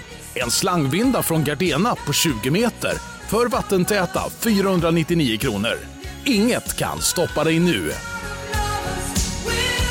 Om en sous är på väg till dig för att du hörde en kollega prata om det och du råkade ljuga om att du också hade en och att den var så himla bra att maten blev så otroligt god och innan du visste ordet av hade du bjudit hem kollegan på middag nästa helg för att du sålt in din lågtempererade stek så bra att du var tvungen att beställa en på nätet fort som attan. Och ja! Då finns det i alla fall flera smarta sätt att beställa hem din sous på. Som till våra paketboxar, placerade på en plats nära dig och tillgängliga dygnet runt. Hälsningar Postnord. Hur blir vårsäsongen då? Ja, alltså, de är ju sportsligt faktiskt rätt slagkraftiga så gott som omedelbart. De går ju in i det här delstatsmästerskapet, turnering som för övrigt döpts om till Trofeo Sandro Palaoro efter den omkomna presidenten. Ja. Och alltså Det finns ju knappt något alternativ. Det är klart att de måste vinna Trofeo Sandro Palaoro. Och det gör de ju också. Det gör de också. Sen hinner de i och för sig ja, men knappt fira den triumfen överhuvudtaget. Kanske inte det varit passande att fira den så mycket, men de är redan inne ja, men i ett väldigt sportsligt skarpt läge av den här omstartssäsongen. För parallellt med att delstatsmästerskapen har rullat, parallellt med att det normalt sett är ganska såsigt tempo i den tidiga säsongen, ja, då har ju Chapecoense hivats in i Libertadores, ja. alltså den största tävlingen som finns i sydamerikansk klubbfotboll, deras Champions League. Och dit kvalificerar de sig då i egenskap av att vara mästare i Copa Sudamericana.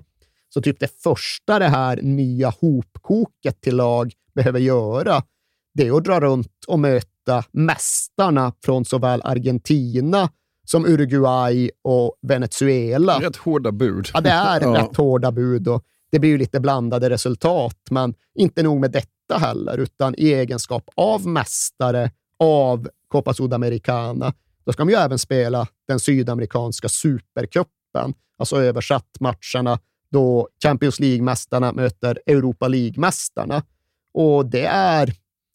Jag, jag själv ger ju inte så där jättemycket Nej. för dessa supercuper, men det ses inte som några jippomatcher. Det ses inte som något ploj, utan det är en stor grej. Och Sen förstärks allting av att de har någon lite egendomlig sammanvägningsgrej här också som innebär att det är så krångligt, men mästarna i Copa Sudamericana år två möter mästarna i Libertadores år ett. Jaha. Och mästarna i Libertadores år ett, vilka var det? Atlético Nacional från Medellin. Ja. Så utan att de blir sammanparade så ska de ändå möta klubben som de ja, i möjligaste mån delar tragedin med. Och ja, naturligtvis, det, det saknas inte känslor i svallning runt de matcherna heller.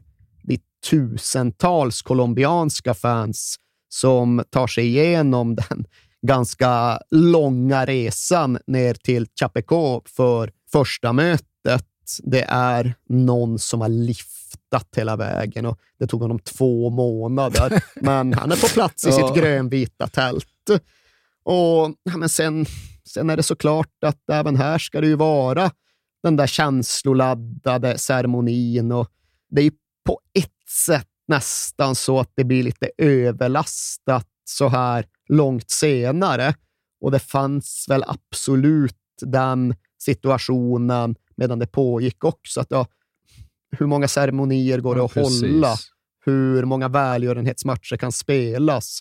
Hur ska vi få ihop den här balansen mellan att minnas och att faktiskt gå vidare? Men här var det väl ja, men, inget att tveka på eller fundera kring.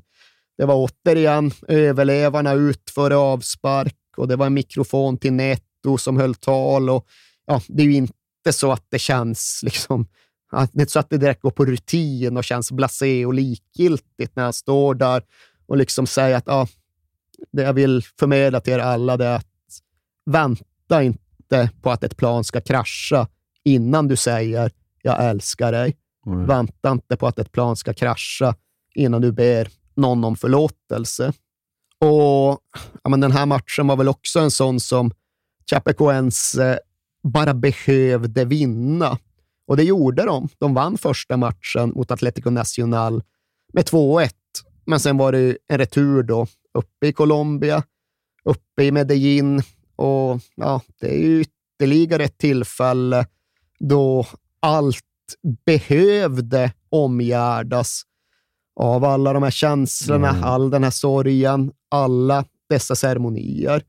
Ja, nu skulle många av de berörda och alla överlevare upp till Medellin och de skulle, de ville ju, de värdesatte såklart att åka till sjukhusen och träffa läkarna och räddningspersonalen och tacka dem. Och de deltog ju också i ja, men en typ av ceremoni uppe på Cerro Gordo, alltså där kraschen verkligen hade skett. Och, ja, nej, det, det behövde säkert göras, men det går ju inte att låta bli. För fan, det måste ju ha blivit för mycket på något sätt någonstans för någon av alla de berörda. Men ja, vad är rätt, vad är fel? Nej. Inte vet jag. Det som gick att konstatera det var i alla fall att rent sportsligt så blev det ju för mycket för Chapecoense. För de var någonstans såklart fortfarande i ett litet limbotillstånd. Det var inte så att de levde och dog på resultatet av en fotbollsmatch. De visste att den typen av begrepp hade betydligt mer allvarliga innebörder. Medan Atlético Nacional väl någonstans ändå hade ja, men kommit längre i processen av att gå vidare. Så de gick ut ur den här returen och så körde de. Både laget och fansen och klubben som sådan. Det var liksom 4-0 på Chapecoense och där fanns det ju folk i den brasilianska delegationen som kände att "Ey, eh, vänta nu, är ni liksom redan tillbaka i vardagen? Ni, liksom, det är fientlig stämning och det är hatramser och det är liksom spelare som tycks vara beredda att göra precis allt med vrede i ögonen. Eh, det är fyrverkerier och glädje och superjubel när ni väl har vunnit Supercupen. Verkligen? Ja. Är, är, ni helt säkra? Ja. Liksom. Och ja, även här, visst, jag förstår det och det är nog liksom moraliskt befogat. Ja, samtidigt, hur länge ska Atletico Nacional avstå från att eh, ja, vara den klubb som de tycker att de behöver vara? Nej, men vad fan, det där kan du väl sköta lite snyggare. Ja, man behöver kanske inte köra hatramsor, det kan nej. vi väl vara överens om. Men ja, som ni märker, händelserik sportslig säsong och ja, men Libertadores, här är jävla argentinska mästaren, ska möta Lanús. Och grejen är att de åker ner till Lanús och vinner. De Ja. vinner. De gör ett segermål i 88. Det är Luis Otavio, en ny back. Och jävlar vilken de går vidare ur Libertadores. Nej, Luis Otavio var egentligen avstängd. Ni har bara missat detta. Ni har bara förbisett erinran från eh, det sydamerikanska fotbollsförbundet och skickat ut honom på planen ändå. Och det är ju liksom i en annan sportslig kontext hade det beskrivits som oförlåtligt. Det är inte riktigt läge att använda det ordet, men det är ju den där typen av miss som ja, men inte får ske Nej. ifall man bara tänker på sport, men som någonstans här blev tydlig på att ja, det här är en klubb som alltjämt inte är i balans och som inte riktigt hinner med allt den ska hinna med när det är rätt mycket som behöver få plats. Så de åkte ur Libertadores på ett administrativt misstag. Och även om de exploderade in i den brasilianska ligasäsongen, de ledde tabellen efter de fyra första omgångarna, så tappade de i fokus där också och sjönk ner under nedflyttningsstrecket när vi var framme vid sommaren.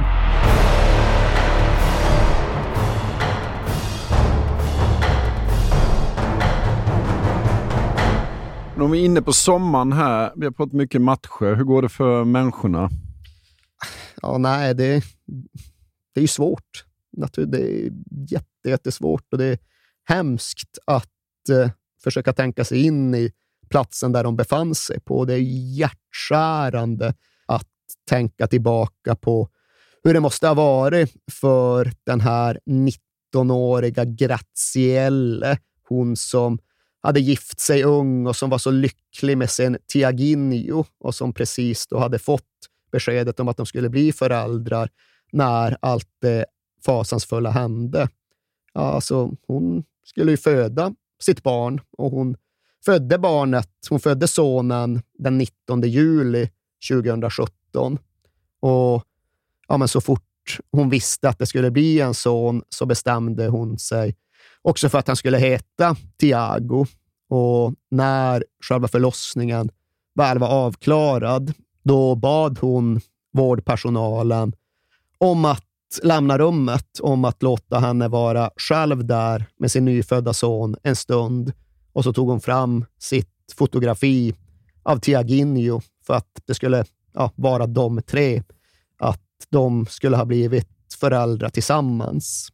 Och ja, det, Ja, det är så, det är så, så jävla sorgesamt Sitter här ja, Och- och tår i ögonen hela tiden. Ja. och liksom Danilo, målvakten, då, stjärnan i laget, han stod ju så väldigt nära ja, men två av dem som faktiskt överlevde, Jackson Follman och Allan Rogel. Det var ju liksom den heliga treenigheten. De gjorde allt tillsammans. Deras familjer gjorde allt tillsammans och Danilos son, han var bara tre år, men hade liksom redan kommit att uppfatta Allan Rochelle som ja, men någon typ av extra pappa.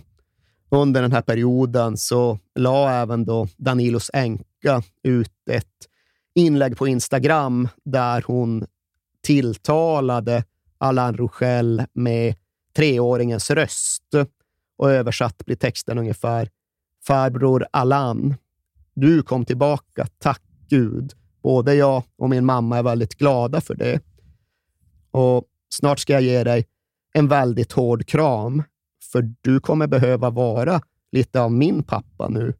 Lovar du att ta hand om mig och min mamma? Och, ja, men Allan, Allan, Allan han fick ju ett av Danilos halsband då, som han fortfarande alltid Ja. spelar i varje match. Och han närmade ju sig obegripligt nog fotbollsplanen i ganska snabb takt. Hans eh, liksom spinalkirurgi, eller vad man nu säger, det de läkarna hade behövt göra för att rädda hans ryggrad och hans rörelseförmåga hade lyckats. Så han kunde gå och han kunde springa och han kunde spela fotboll igen ett halvår efter kraschen. Och den internationella uppmärksamheten runt Chapecoencia den hade ju varit enorm och välviljan hade varit total och liksom alla erbjöd sig att hjälpa dem. Jag ska inte säga att alla vill ha en bit av dem, för det blir för cyniskt. Ja. Men parallellt med att A-laget spelade Libertadores hade de liksom en typ av ungdomslag som drog runt som ja, men, kringresande turnésällskap för att ja, men, samla in välvilja och välgörenhet, samla in pengar.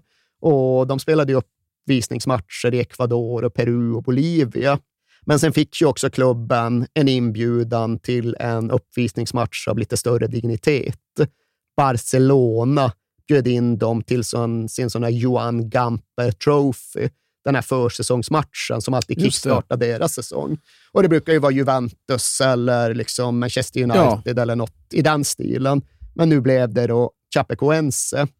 Och även om man kan tycka att det sportsligt är ett jippo, så blev det liksom en jättestor sak för klubben och för laget. De kom att liksom bygga sitt upplägg rätt lite utifrån hur det såg ut i Serie A-tabellen och rätt mycket utifrån hur de skulle liksom komma rätt till Gamper mot Barcelona. Och det var ju också så de resonerade kring Allan Rochelles comeback. Nej, alltså inte mot Atletico Mineiro i ligan. Du ska göra comeback mot Barcelona på Camp Nou. Och precis så blev det ju också. Parabéns a você, Alan Ruschel. Conforme previsto, a alteração e o estádio inteiro aplaudindo o Alan Ruschel. De volta aos gramados após 252 dias.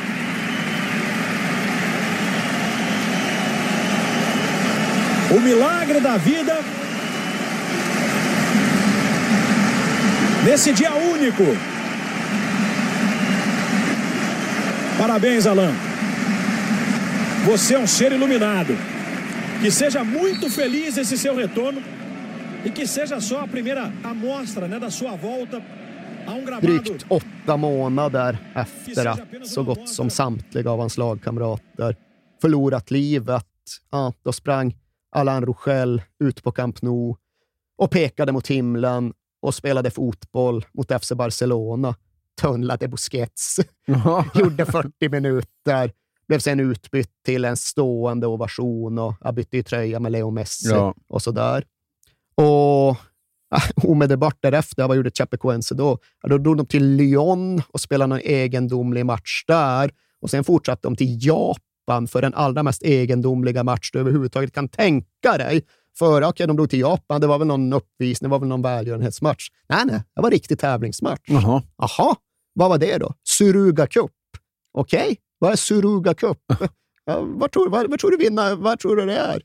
Fan vet jag. Eh, Nej, jag har ingen aning. Det är den årligt återkommande matchen mellan vinnarna av Copa Sudamericana och vinnarna av den japanska ligacupen.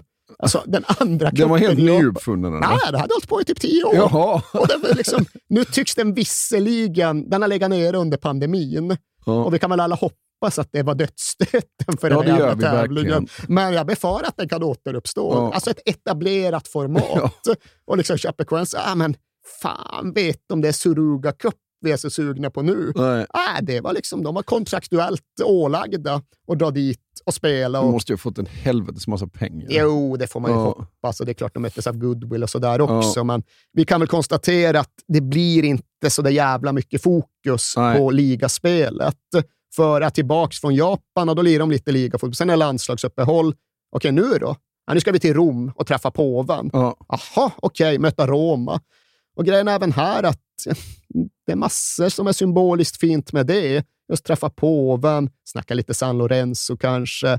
Sen är det match mot Roma och Allan Rochelle slår in en straff. Han gör Ja. mål för första gången efter allt och pekar mot himlen. Och, ja, det är klart att fan, det är otroligt. Och sen tillbaks till Brasilien. Jackson Follman, då, målvakten utan ben, han gifte sig i oktober och där står Allan Rochelle och Neto, de två andra överlevarna, och är liksom bäst män. Ja. Och det är även där bara, herre jävlar, herre jävlar. Men i den mån vi överhuvudtaget kan bry oss om det sportsliga så gick det väl att konstatera att ja, men läget var utsatt här i oktober. Det blir nog svårt att klara nytt Serie A-kontrakt när ni nu har avsagt er immuniteten. Och vad gör Chapecoense då? Ja, de börjar spela skitbra. Förlorar inte en gång de sista tio ligamatcherna. De klarar sig med nedflyttning med bred jävla Ja. marginal. Blir åtta i brasilianska högsta ligan, deras bästa placering någonsin. Och ja, visst, det var väl bra. Då behövde de inte tänka mer på det sportsliga på ett tag, för ja, det fanns en del annat att tänka på. Ja, det fanns ju en utredning. Ja, och den går ju precis i den riktning som vi redan har antytt. Det är ju helt uppenbart att det här är mänsklig försummelse som väl i alla fall måste handla om dråp och kanske långt mycket värre än så. Och det är där någonstans den bolivianska rättsprocessen till att börja med placerar sig. Ja, men vdn för det här flygbolaget, han åtalas just för dråp, erkänner sig skyldig, men är så gammal och så skröplig att han fick börja avtjäna straffet i någon typ av husarrest. Men utredningen vidgades ju snabbt eh, på ett eh, självklart sätt, för det var ju inte bara piloten. Det var ju inte bara vdn. Det måste ju ha varit liksom personal på de här liksom flygsäkerhetsmyndigheterna, på de institutionerna som inte heller har skött sitt jobb. De fick ju ändå tillstånd att lyfta utifrån sin reviderade ruttplan. Vem fan var ansvarig för det? Och då visade det sig att aha, det var vdns son som hade varit högt uppsatt inom den bolivianska flygmyndigheten och som hade varit delaktig i att godkänna de här ansökningarna. Ja. Och då började man med att alltså, det, är ju, det är ju en brottslig jävla konspiration. Ja, ja, ja. Och den tredje av det här flygbolaget som en frontfigurer, en var pilot och var död, en var vd och satt i husarrest. Han gick i landsflykt. Ja. Han sökte asyl i USA och han blev av någon anledning beviljad. Jag fattar inte riktigt varför. Nej. Men bor så vitt jag vet idag i Miami och håller sig undan rättvisan. Men alltså, det var gripanden bara förra månaden såg jag fortfarande det var någon som hade varit ja, men inblandad som greps av brasilianska myndigheter. Ja. Någon bolivian som hade liksom satt sig i semi-exil i Brasilien, men som blev gripen och som ska överlämnas till det bolivianska rättsväsendet. Och, ja, det är ju en, den juridiska rättvisan är ju en sak. Den moraliska rättvisan orkar jag knappt ens närma sig. Nej. Men sen finns det ju ofrånkomligen också en ekonomisk rättvisa. Och där är det ju så oerhört nedslående att konstatera att ja, finns det kvarnar som mal där, så mal de alldeles för jävla långsamt. För det uppdagades ju någorlunda tidigt att ja, men det fanns ingen gräns på det här jävla flygbolagets olika försummelser. De hade ju bland annat då underlåtit sig att uppdatera sin försäkring. Ja, det är helt otroligt. Ja. Att, att man får lyfta då. I stort sett, de hade tidigare haft en ganska liksom billig typ av försäkring som gjorde att ifall de nu kraschade så skulle det utgå viss ersättning till de anhöriga. Men ja, dels hade den försäkringen gått ut och därtill hade den tydligen aldrig varit giltig i Colombia ändå. Så den flygningen gjordes i stort sett helt oförsäkrad. Ja. Och ja, Det här är ju någonting som fortfarande pågår idag. Och det är inte bara ett försäkringsbolag som är inblandat. Det är massa olika försäkringsjättar med olika dotterbolag och olika jurisdiktioner. Och där har det ju någonstans fastnat. Vissa aktörer inom försäkringsbranschen har erbjudit någon typ av förlikning, men då ska den som accepterar det ja, men godkänner, jag tror det var ett belopp som typ motsvarade 2 miljoner kronor. Och då ska man sedan avsäga sig all rätt till framtida kompensation. Och någon änka, någon efterlevande familj valde att godta det, men de flesta gjorde det inte. Och de bedriver alltjämt en ja, men kamp som, så vitt jag förstår det, pågår på flera olika fronter. Och det är väl i ganska hög utsträckning Kleber Santanas änka Ross Angela som har företrätt familjerna. För ja, Kleber Santana, han var lagkapten, han var äldst och mest erfaren i laget, han hade en ledarroll där. På något sätt så har hans änka uppfattat det som självklart att hon ska axla den manteln och vara en sorts lagkapten för de efterlevande. Och hon hade ju för sig redan den positionen medan alla var vid livet. Det var hon som hade organiserat den här familjeresan till Dominikanska republiken som var inplanerad. Och det var hon som hade tagit initiativ till att alla spelarfruarna skulle skaffa sig en gemensam tatuering för att visa på bandet dem emellan. Och själv hade hon ju redan hunnit göra den tatueringen som det var tänkt att de andra skulle kopiera. Du har sett vad det var för tatuering? Det, är, det är verkligen inte klokt. Tatuering. Det är ett flygplan som liksom eh, ritar ett hjärta i luften med sin hjärtström. Du skämtar. Hon har redan den tatueringen. Alla andra skulle skaffa den. Ja. Och det, ja. Det är så mycket som inte går att fatta. Och liksom att hon måste åka till London och stå utanför något jävla försäkringskontor och demonstrera med plakat för familjernas rätt till ersättning. Det visar ju bara på att ja, men, det är något jävligt fel med hur världen funkar. Det kan Ja. inte få vara på det sättet. Men det blir man ju ändå ja, men mest förbannad av och liksom, det är väl en typ av känsla. Det gör ju mig däremot ja, men alltså innerligt, på djupet sorgsen att tvingas konstatera att det nu har skurit sig mellan de flesta av anhörigfamiljerna och själva fotbollsklubben Chapecoense. Det är så bottenlöst sorgligt att de nu är inne i rättsprocesser mot varandra där liksom Chapecoense försöker befria sig själv från ekonomiskt ansvar och i flera instanser redan blivit ålagda att betala ut kompensation. Liksom, att det ska behöva hamna där. Och, alltså det är ju någon... Men pengar gör ju saker för folk. Jo, Det- nej, absolut. Och de är ju helt...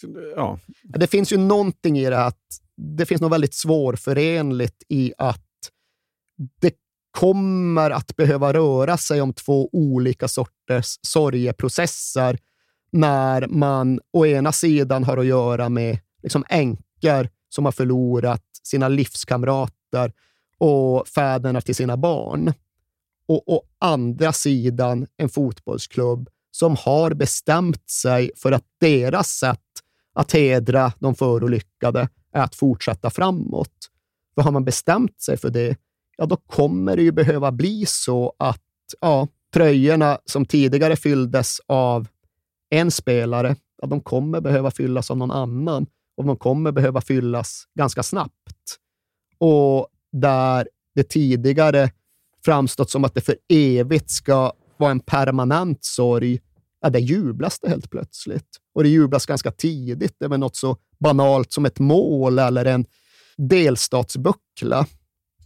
Och ja, alltså, jag fattar att det skär sig där någonstans. Och även just där tycker jag inte det finns något rätt eller något fel. För även om jag begriper mig på smärtan det säkert medför att det står någon annan än Danilo i Chapecoenses mål, så ingår det ju någonstans att skaffa en ny målvakt om man nu ska fortsätta bedriva verksamheten. Exakt. Det är nog snarare det mötet de hade. Att ska vi gå vidare eller ska vi inte? Ja, och ska, nej. ska du vidare så måste man göra precis som du säger. Sen tycker jag ju för sig att det finns dimensioner där det inte längre går att resonera på det sättet. För ta då Rosangela och Kleber Santanas son. Kille som fick heta Klebinjo och som hade hunnit liksom komma upp i tonåren när hans pappa gick bort. Bildade familj tidigt och Klebe Santana hade hunnit bli 35-36 och grabben Klebinjo var 14. Och jag vet, det hade väl gått fyra månader kanske sen kraschen då han fick beskedet att nej, du får inte någon plats i Chapecoenses akademi längre. Du platsar inte i U15-laget för du har liksom inte skött dina förberedelser inför säsongen. Och där är men alltså, vad Nej, vad fan. fan. Ja.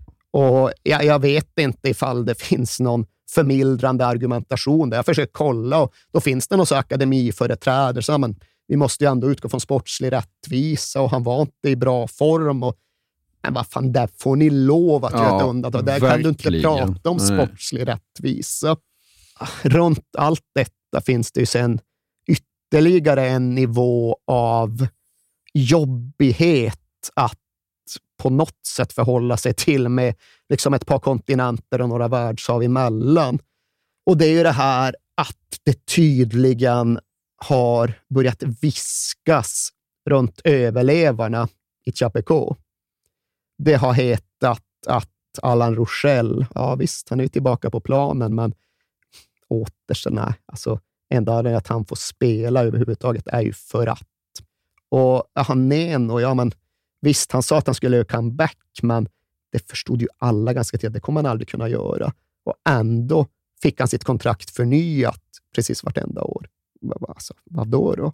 Och liksom Jackson Follman, han har någon sorts anställning, men han gör ju ingenting. Varför ska han ha lön? Nej. Och det har liksom blivit den typen av viskningar och det har kommit att heta oh. att liksom de profiterar på katastrofen. Oh. För Jackson Follman, han är någon typ av artist nu, men han har någon typ av popkarriär. Aha. Hade han fått det utan kraschen? Nej, men vad fan är det det som är Nej. frågan? Liksom? Och liksom Neto, ja, han, okay, han kunde inte spela mer, men då fick han från ingenstans titeln superintendent över Chapecoense. Jag vet inte fan vad den titeln innebär, men måste det verkligen synas och problematiseras utifrån ja, någon form av märkligt rättvisetänk? Jag vet inte fan. Ja, ja, nu håller han på, han har skrivit en bok minsann och nu ska hålla han på med en film om sitt liv. Mm -hmm, jaha. Så kan man också utnyttja en katastrof. Ska jag försöka förstå hur det överhuvudtaget kan uppstå, så tror jag väl kanske att det utgår från liksom det faktum att ja, folk i Chapeco, de stod de här spelarna nära. De stod klubbfunktionärerna nära, de journalisterna nära, för de hade varit viktiga i det lokalsamhället.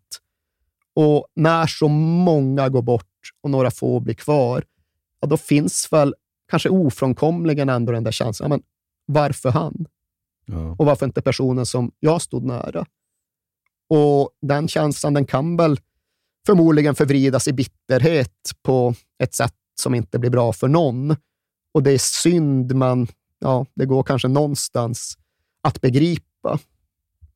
Och hur är Chapecoense idag? Ja, alltså ifall man bara tittar slarvigt från utsidan, då kan man ju tro att de har stått för ja, men den mest mirakulösa och sportsligt romantiska, lyckliga återuppståndelsen som du överhuvudtaget kan föreställa dig. För okej, okay, de åkte ju ur högsta ligan 2020 och det var väl mest bara liksom något som alla ändå hade gått och väntat på. Men sen gick de upp igen i januari 2021 och de blev mästare av Serie B på klassiskt Chappe-vis. Mål i 97. Straff, de måste slå in den för att gå om konkurrenter på målskillnad. Och det är jävla dåre som går fram och slår in en Panenka i det läget. Och det är tomt på läktarna på grund av pandemin, men runt arenan ser man liksom enorma jublet i höghusen som överblickar arenan. Och Neto är där som superintendent och dedikerar bucklan till familjerna. Och lagkapten i Chapecoense är Allan Rochelle som står där som ledarfigur. Och då tänker man att bara, vilket jäkla sagoslut. Det är ju otroligt. Men sen kollar man lite närmare och sen lyssnar man på Allan Rochelle efter matchen. Ja, då står han där och liksom är glad och liksom uttrycker sin tacksamhet och sin stolthet och sin respekt för sina nya lagkamrater och sin vördnad för de som inte längre finns med. Men samtidigt så förkunnar han ju även en liksom ganska bister dom över staden han fortfarande bodde i. han säger att äh, folk här i Chapecó, de måste lära sig att respektera mig. För utöver idrottsmannen så finns människan som folk inte respekterar. Och omedelbart därefter, ja, då lämnar Allan Rochelle Chapecoense, eh, flyttade till Cruzeiro och blev därefter utlånad till Amerika Mineiro. Och redan där känner man att, ja, vad hände? Vad hände med sagoslutet? Vad hände med Disney-filmen? Och svaret är att ja, den krackelerade. Idén om den sprack. För kollar du Chapecoense idag så är det inget kul. Ja, visst, de är uppe i högsta ligan, men de ligger ju dunder sist. De har vunnit en av 28 matcher Tränarna har precis avgått och de är på god väg att bli det sämsta laget poängmässigt någonsin att spela i brasilianska Serie A. Och det är ju trist, men det är inte huvudsaken. För därutöver är de skuldsatta upp över öronen. De har typ en kvarts miljard svenska i skulder och det är mycket pengar för Chapecoense. Så de har ansökt nu om att försöka bolagisera verksamheten och rädda sig själva på det sättet. Och så då, ja men värst av allt, den pågående tvisten med många av företrädarna för de efterlevande familjerna. Det var alltså när vi spelade in där, tre, fyra dagar sedan, som jag såg att den brasilianska motsvarigheten till hovrätten dömde dem att ja, betala 25 miljoner kronor i kompensation till en familj som sökte det. Och liksom att det är där vi är hösten 2021. Att det är i rättssalen med familjeföreträdarna på ena sidan och fotbollsklubben på den andra sidan. Det går inte att förlika sig med. Och äh, Det gör ju också att jag vet inte riktigt vart vi ska ta vägen med den här. Det känns ju så jävla fel att sätta punkt med det anslaget, med den tonträffen. Men det är där vi är. För ja, men livet är inte en Disney-film. Och det finns rätt sällan någon jävla guldkruka vid regnbågens slut. Och det är långt ifrån säkert att den där nattsvarta sorgen slår om och bara blir rosenröd med tiden. För vissa tragedier sker på riktigt och vissa sår läker aldrig. Vissa är försvinner inte. Och Det är hemskt och det är orättvist, men det är nog sanningen lite oftare än vi kanske vill låtsas om. Och historien om Chapecoense är inte över ännu, men just nu är det svårt att se något lyckligt slut. Och det är en sak för oss att konstatera, men det är givetvis något helt annat för människorna i Brasilien att leva vidare med. Jag vet inte vad vi kan ge dem, men jag vet ju att de förtjänar alla våra tankar och alla våra lyckönskningar när de i alla fall försöker. Gå med mig Bakom skuggor ser du solen när du tvivlar.